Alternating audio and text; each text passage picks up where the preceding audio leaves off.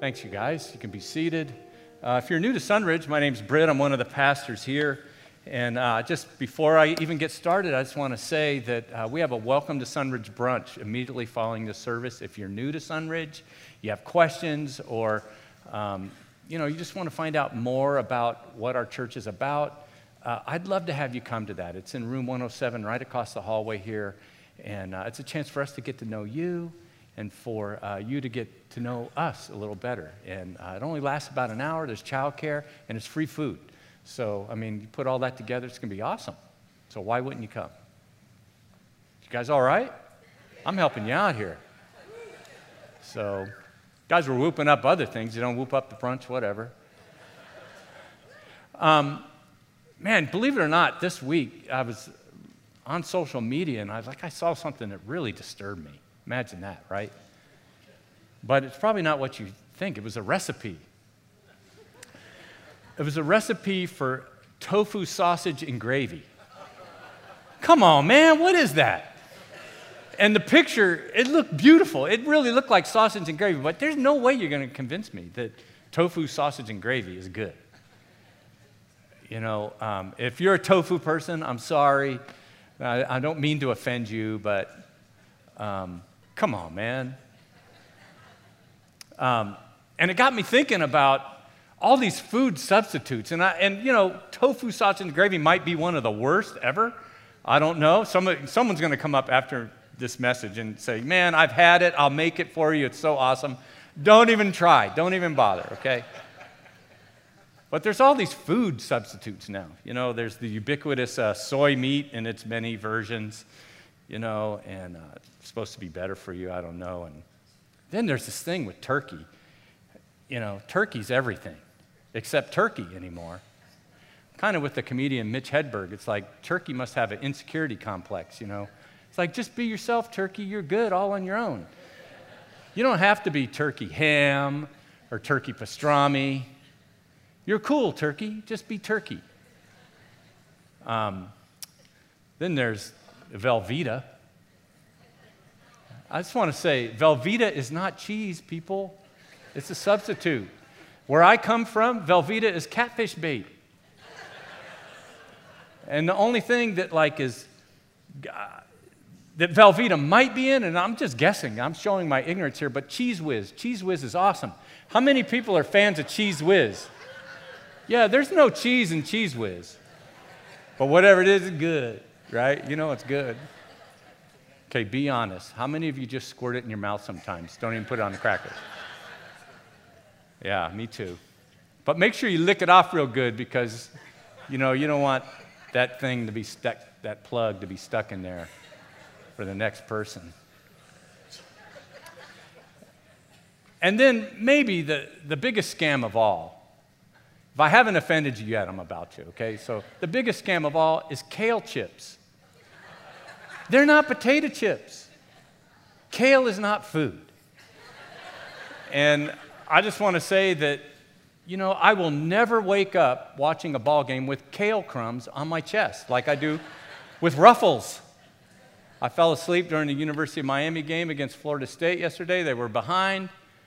And uh, I woke up with 10 minutes left in the uh, fourth quarter, and they were ahead, and I had Ruffles potato chip crumbs on my chest. They were not kale crumbs. Why do we accept substitutes? We, sometimes because they're cheaper, sometimes we're convinced that they're really not inferior. But I'm with Marvin Gaye and Tammy Terrell. There ain't nothing like the real thing, baby, right? The reason why I bring that up is if you're just joining us, we're in this series uh, that we're calling Enjoy. We're looking at Paul's letter to the Philippians, which is the church he planted. You can read the story in Acts 16. And Paul, as was his manner, would write these letters back to the churches. And this particular letter to the believers at Philippi, he's writing from prison. And he's talking all about joy. It's the thing that jumps off every page, every sentence in Paul's letter. It's like how to enjoy life, what, what brings us true joy and happiness. So here's our main thought today as we look at Philippians 3 1 through 15. When it comes to enjoying life, There is no substitute for knowing Jesus. When it comes to enjoying life, there is no substitute for knowing Jesus. Now, I know that that sounds really religious, but, and you might be like, well, what is that all about? Just hang with me, okay? And I'm going to explain it. Paul starts this section off, and like any letter that you or I would write, his letters have sections where he deals with certain thoughts. And the section we're looking at today is uh, Philippians 3, verses 1 through 15. Here's how he starts Finally, my brothers, rejoice in the Lord. It is no trouble for me to write the same things to you again, and it is a safeguard for you. Paul starts off this section once again talking about joy, and he says to rejoice in the Lord. Now, when he says that, he doesn't mean that we can't find enjoyment in all the good things in life, like going on vacation and having money in the bank and uh, getting the promotion and having successes. But he, you know, those aren't in the end fully satisfying. And they're meant to be enjoyed even through the lens of in the Lord.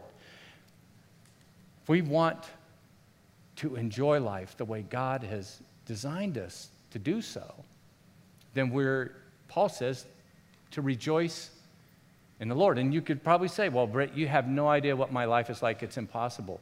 The, the fact that Paul is saying this and encouraging somebody to do it means that it is possible.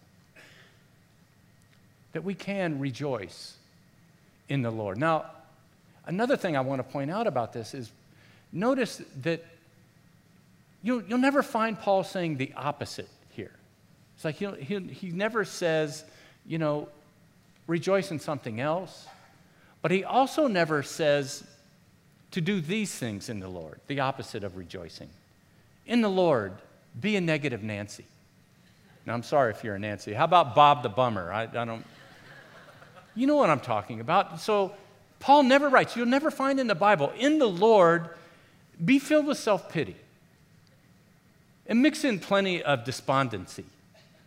And make sure you top it off with some pessimism. In other words, in the Lord, be completely miserable and make others so. The Bible never says to do that.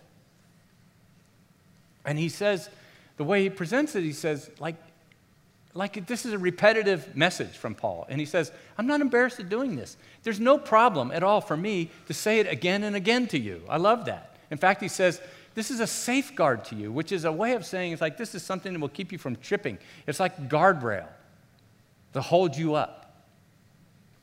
And maybe the reason we stumble is we're rejoicing in things that are not the Lord. You know, for Paul, this is much more than a trite religious saying. This is central to all of his books and all of his writings, and it's certainly central to this book because Paul is constantly bringing joy and the good news of Jesus Christ together. Just think about it. If you're a Christian, you know that God gave his son on your behalf. He loved you so much. He was so desperate for you to be connected with him that he sent a son who went willingly. That's good news, people. And whatever's happening in our lives today, we know that God has an incredible love for us. There's no substitute for that. Now, typically, when we think about substituting, you know, something for God, we think about the destructive choices that we might have. So it always leads back to sex, drugs, and rock and roll, right? That these are the substitutes, but that's not what Paul's talking about here. This is in your notes. He says, Be especially aware of religious substitutes. Be especially aware of religious substitutes. In verse 2, he says, Watch out for those dogs, those men who do evil, those mutilators of the flesh. Who in the world is he talking about here? And, you know, when I, when I read this, I thought, could I ever get away with that? Could I get up and call some of you dogs, evil, and mutilators of the flesh? I don't think I could. But the Apostle Paul got away with it. Because who, who is he talking about? He's talking about the Judaizers. The Judaizers. This is in your notes. I'm going to read this, the definition. Er, Judaizers were early Christians who insisted that converts must believe in Jesus and, the key point here is and, continue to follow the traditional Hebrew customs in order to be accepted by God. You remember that Christianity was birthed out of the traditional Hebrew religion. And so it's only natural that we bring the past forward with us into the future. And sometimes that's good, our experiences and everything, but in this case, it's really bad. But you're trying to mix a religion of works with a religion of grace. Jesus said he came and brought a new covenant. See, the old covenant, the old deal between man and God was do the right thing, keep the list, and when you don't, make sure you offer a sacrifice so that you can be square. But when Christ gave his life on the cross, it's entirely new. Not new, not a little bit new, not we brought some of the old with us. It's entirely new. That our relationship with God is based entirely on what we do with Jesus Christ and his redemptive work on the cross, not on the things that we do. The term Judaizer comes from Paul talking about Peter, who was one of the disciples who came out of the Jewish tradition. And in Galatians 2:14, Paul says to them, how, did, how is it that you are imposing on the Gentiles that they have to follow Jewish customs? That is, why are you imposing Judaizing on them? And this is a transitional time, as I mentioned, between the old and the new. And so the church, which came out of that Hebrew religion, they had a lot of debates early on about what does it mean to be a Christian and to be a Christ follower? And is it Jesus and something or not? And Paul's insistence here is that it's Jesus plus nothing. That's why he's so fired up. He's so fired up because the Judaizers were tracking Paul. Not only were they like teaching different things, but they would actually follow him into these communities. And where a church was planted, they would quickly come in behind him and start teaching another version of the gospel that said, yeah, you need Jesus, but you also need all these customs and regulations that are part of our tradition. You know, Paul saw that new converts are especially vulnerable to false teaching. You know, when you, you think about if you became a Christian when you were an adult, it's like how thrilled you were and how open you were to what God was doing. And you're very susceptible at that point, very naive. Your heart is open, but the truth isn't fully grounded in you. So Paul is incensed about this. And I think he's also incensed because it strikes at the essence of Christianity to say that it's Jesus plus something else. Just the math doesn't work. If you have a math, a spiritual math that says it's Jesus plus something equals uh, salvation, like, there is no blank there. It's Jesus plus nothing. You're complete in Him. But if soon as somebody starts chipping away at that, chipping away at salvation is by faith through the grace of God, when that starts to be eroded, that's striking at the essence of Christianity. Not just in, the, in its theological perspective, but in our own hearts. When we start to migrate in our minds or start to move toward, yeah, it's Jesus plus these works, that puts a heavy burden on you. And pretty soon your Christianity is just another list of rules and regulations that you're trying to find, that you're trying to fulfill. Now, if you, live in, if you lived in Southern California your whole life, you probably aren't even aware, but like where I became a Christian uh, in Miami and growing up and, and going to a Bible college in Missouri, it's like I came out of a fundamentalist background, and there was like so many rules. It was just against the rules to do everything that was fun. And they just made a rule for everything. We couldn't play cards. Uh, you couldn't have long hair if you were a guy. Girls couldn't wear uh, pants because that was man's apparel. And that's just crazy stuff. But it was part of what they taught us. It's like more rules of what it means to be a Christian. Thank God that you don't have to experience that if you never went through it. It's hard to shake some of that. And to the way Paul is so, has his hackles up so much about this that he says that these people that are doing this, he calls them dogs, evil, and mutilators of the flesh, which is a reference of the, them teaching you have to be circumcised also, which is a Jewish custom. You know, when he's calling dogs, it's not like, you know, the fluffy little puppy that you love. This is, dogs then were vermin. So, I mean, today it'd be more, if I was Paul, I would say, you know, watch out for those cats. Because it gets the point across better, doesn't it? Watch out for those dogs and to call them evil. Like, remember that the Hebrew at that time, they're very devout in the, in the rules that they follow, and they felt morally superior to their culture around them, which they were. But he's saying, no, you're evil. And then he's making a, a reference to circumcision and just calling it a pure mutil- mutilation of the flesh. He goes on to, to point out the inadequacy of following the law, as, the, as these Judaizers were teaching in verse 3. He says, For it is we who are the circumcision, we who worship by the Spirit of God, who glory in Christ Jesus, and put no confidence in the flesh. And he's just like taking it another click forward when he, he's saying, It's we, it's those of us who believe solely in the grace of God and not these other rules. We are the true circumcision. We are the true, that's, he's saying we're the true believers. And we don't glory in, in our list of rules and regulations and our traditions. We glory in Christ. And in verse 4, he goes on to say, Though I myself have reasons for such confidence. Like, if anybody wants to match credentials, I'm willing to step up and do so. Verse, uh, he continues, If anyone thinks he has reason to put confidence in the flesh, I have more.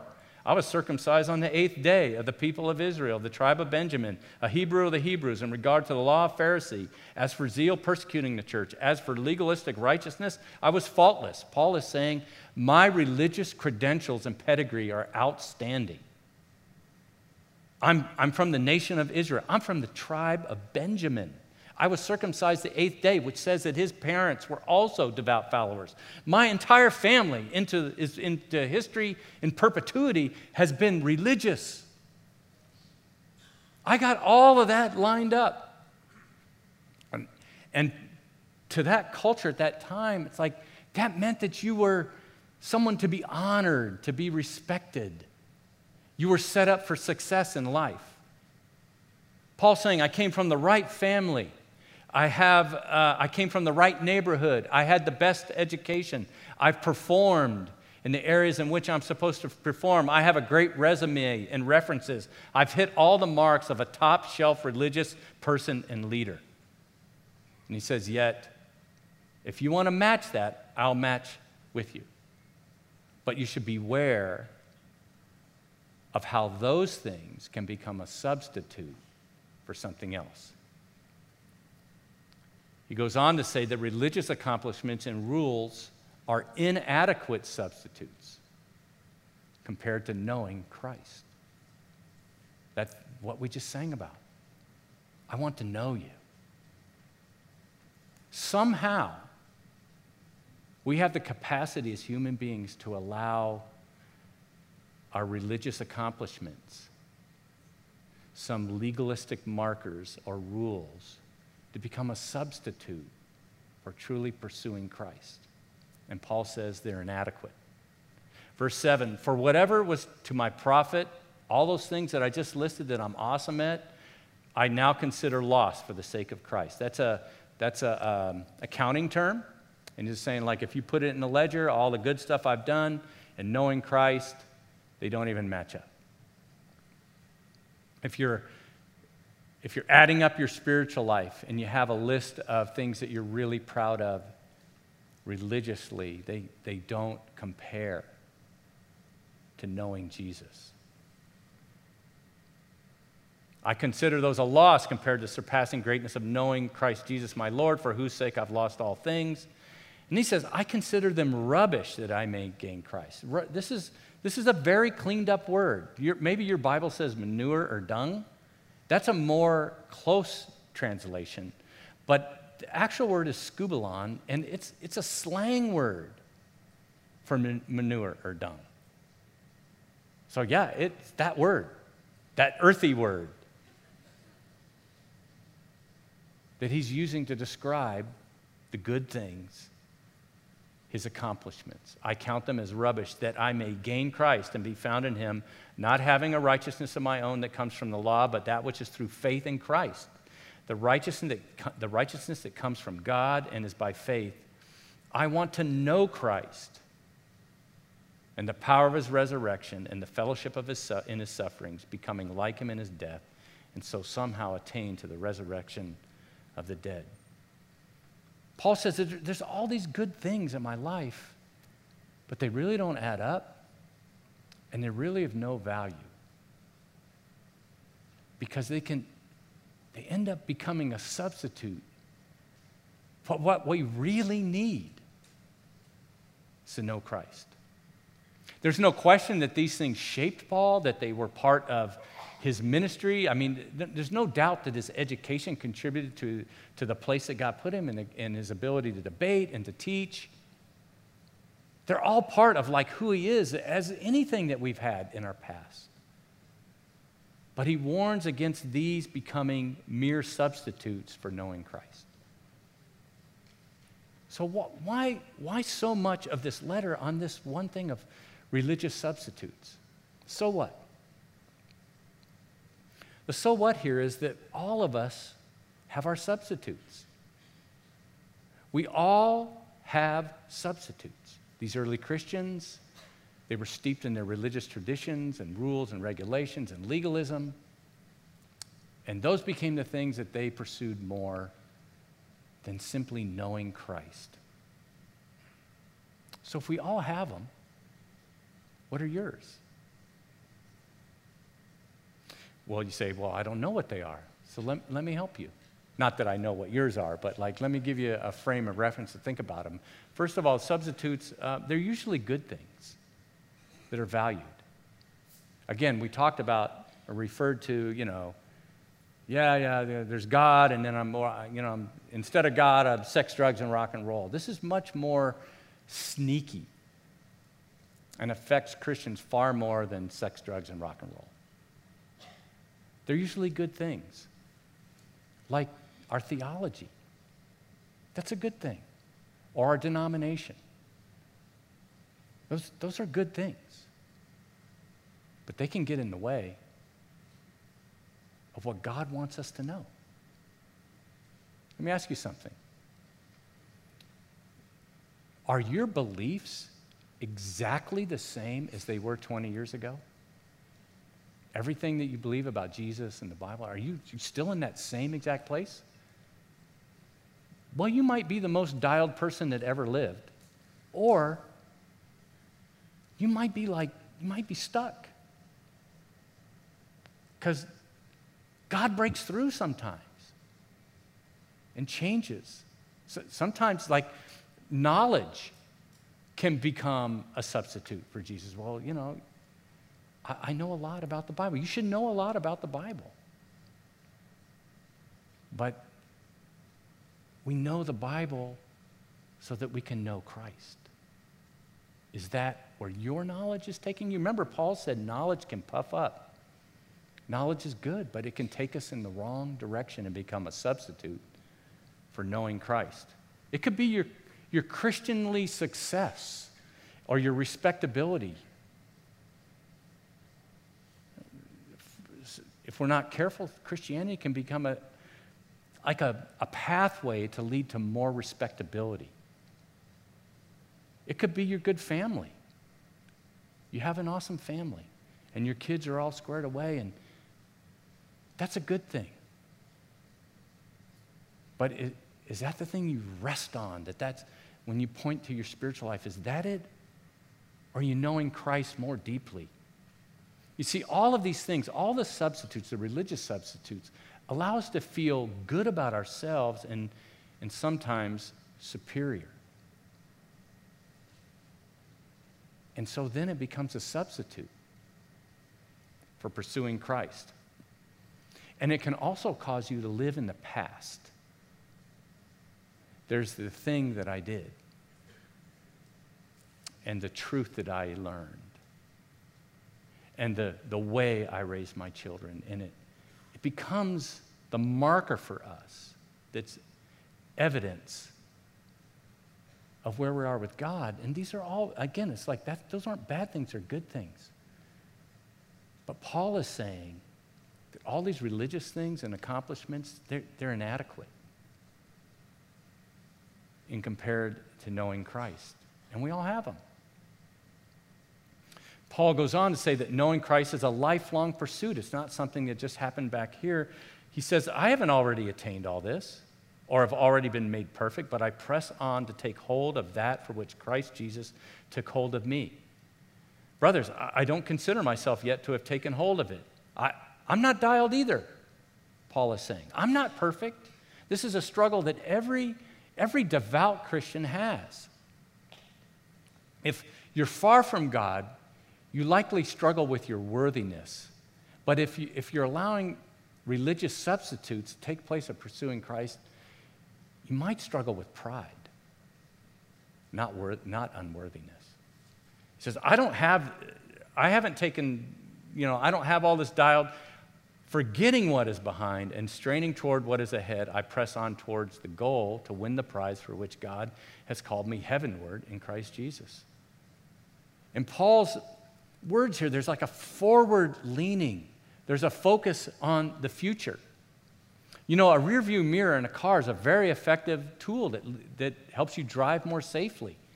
But you can get distracted looking in a rear view mirror so that you miss what's in front of you. How many of you like have had someone maybe tailgating you or you kind of wondering what's going on behind you and you're like you're looking in your rear view mirror too much so that something happened in front of you that you should have seen and maybe maybe you didn't see it in time or maybe just in time. You're like, "Whoa, I got to start paying attention to what's in front of me." Sometimes our religious accomplishments can be the thing that we just keep looking at in the rearview mirror. And I love how Paul ends this passage. He says, All of you, verse 15, all of us who are mature should take such a view of things. The things that I've just been telling you, if you're mature, you, you'll agree with me. And if at some point you think differently, that too God will make clear to you. I love that because it seems like it was written just for teaching pastors and those that would debate them constantly. You know, the thing that I just said that I taught so eloquently on, that you met me out in the hallway and you're debating me on, God will show you one day. I know I can't claim that, but that was free. Listen, joy is not in your awesome past. Joy is not in your awesome past. If if all your I was awesome stories are three years, five years, 10 years ago, like when people are talking about what God is doing in their lives, and your story, you got to blow the dust off of it, maybe you're living in the past. You're like the spiritual version of Uncle Rico and Napoleon Dynamite. Thank you for getting it. This is a younger crowd. The first service is like, Uncle Rico, is that one of Britt's relatives or something? You guys get me, thank you. If you're not with me, remember when Uncle Rico is like reminiscing about how awesome he was in football in high school? And he said, You know, if the coach would have just put me in, we could have won state, and I'd be sitting in my hot tub with my soulmate right now. We got Uncle Rico Christian stories. Joy is not in your awesome past. And you know what? Joy is not found in your awful past either. You know, you're not those old choices. You're not those decisions, those failures. Your awesome and awful past are both behind you. Your awesome and awful past are both behind you. If either one of these things are, are like directing you right now, your awesome past or your awful past, you're either paralyzed by pride or by shame. And it's funny how these past things, whether awful or awesome, how they keep creeping up into our present. You guys know what an earworm is? I, I had to look it up because I heard someone say it. Earwor- an earworm is when, like, the lyrics to a song or a part of a song get stuck in your head. I mean, this happens. Yeah, every, you know what? It happens from our worship services. A song always gets stuck in my head. I never know which one it is, but I'll wake up at 2 o'clock in the morning tomorrow, and that song will be in my head, which makes me really spiritual that I'm thinking about worship songs in my earworm. But it's like it gets stuck in your head. And you know, there, there are spiritual earworms.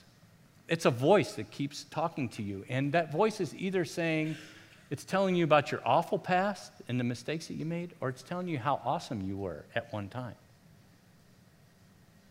And it's that voice that just keeps talking to you. What would today look like if you bagged up all your awesome past or your awful past and you took it to the dumpster and you threw it in there, which is where Paul says it belongs. Because what is before you is knowing Christ. These things, either failures or successes, they are contributing to who you are today but you cannot live there. The joy is found in pursuing Christ wholeheartedly today. Your future is not your past. If you continue to allow the awesome past and the awful past to speak to you and to dictate your spiritual wellness today, you will, you will live with blame. You'll live with shame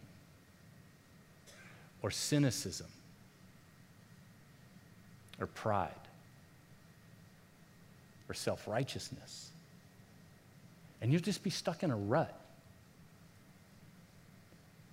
A rut of either shame or pride. Because everything about you is in the past, not in the future. And Paul said, all these things, I'm, I'm going to put them in the past so that I can wholeheartedly pursue knowing Christ more today. Now, I know that some of you, you hear that like, um, I should read my Bible more and pray more, like uh, knowing Christ. Maybe you should. Likely you should. So should your pastor. But it's, it's much more than that. See, if, if we're pursuing Christ today, knowing Him, then that's part of everything that's going on in our lives. That situation that you find yourself in, in a, in a relationship where there's tension, and you just want to sign the dotted line and get rid of it, or you want to push that person away, maybe that is the answer. I can't say. But how are you knowing Christ more in that situation? What, what is God doing in your heart in the middle of that relational conflict? What about your situation at work where you're, you, you know, you're facing tension there? Maybe you're in conflict with an office, co- a coworker or something. Maybe it's in your church. Like, how, how can Jesus be part of that? How can, what is God doing in your heart to reveal more? What about the situation that happened to you? This, this tragedy, prognosis. It's like, and you want it gone. It's like, don't we all? But like in the moment, what, what might God be doing in your heart that you would know Him more? What about the cultural events of our day? The things that are on blast on TV, radio, in your social media, it's like all the things that are going on. Is it just like we're just going to line up in different categories and, and yell tweets back and forth at each other? Or is God in that? Is what, what is God doing today? What in the people that you run with, the circle you're in, it's like, how is that experience and the conversation that's taking place today? Can I know God more through that? What is God doing in me?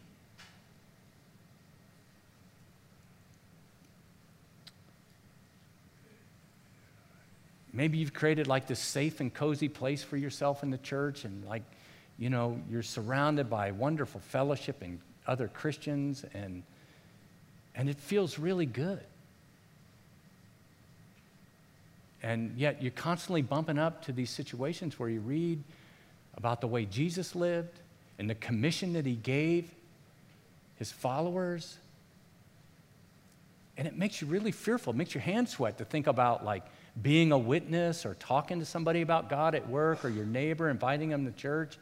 It's like, well, could God be in that? Could, is there something for you to know about Christ and working through that situation? What about your blessed life? We, we tend to think about like wrestling with God in the middle of our, you know, our stressful times, our challenges, like, oh, Jesus, I need you now, you know. Come through for me. You know, what, what if you're living a blessed life? You got more money in the bank than you know what to do with, your family's healthy, everybody's good. What is that about? Is there something that you could know? A way that God is revealing himself more to you? Know Jesus Christ more deeply in that blessed time? Paul says that this is the secret to joy. If you're a Christian, if, if you're going to boil your Christianity down to a set of rules and lists and regulations and create a, a, a list of people who fulfill that and people that don't, it's like you're going to end up in this dry, spiritless, lifeless place where your Christianity just ends up being like a place to make you feel good about yourself and to feel good that you're not somebody else. The pursuit of those really good religious rules and regulations or spiritual habits, it's all good. But it is not a substitute for asking yourself daily and in each situation, how is it that I can know Christ in this situation? If you're, if you're a non religious person and you showed up for uh, reasons other than you know, to make your mom happy or because someone offered to buy you lunch because you'd go to church, if you, if you walk in these doors because you're unhappy with something out there, it's like you know that there's something more, I would ask you to consider that that something more is that God has made people and He's made us to live, He's designed us to live in a certain way. And we're wired to be satisfied deeply by certain things. And it's not out there, it's what God does in us. And so don't give up on us. Like keep exploring faith and, and you know, engage with your friends. And if you're eh, kind of like a returning religious person, you know, it's like you probably, probably the reason you left the church or walked away from God is because it got Drysville. Because like something happened and it's like, you know, you just become, you became unhappy and dissatisfied with the lists and the regulations. Like, this is just too much expectation. And so you walked away and something's happened to make you come back and explore.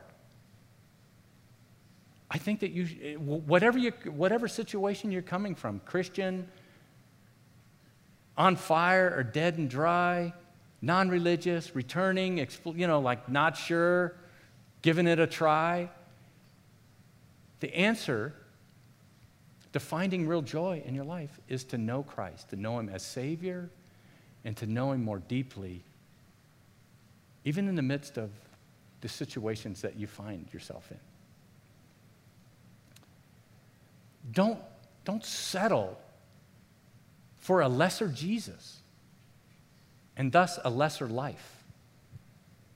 Because the joy that you're looking for is found in the wholehearted pursuit of Jesus Christ. Let's pray.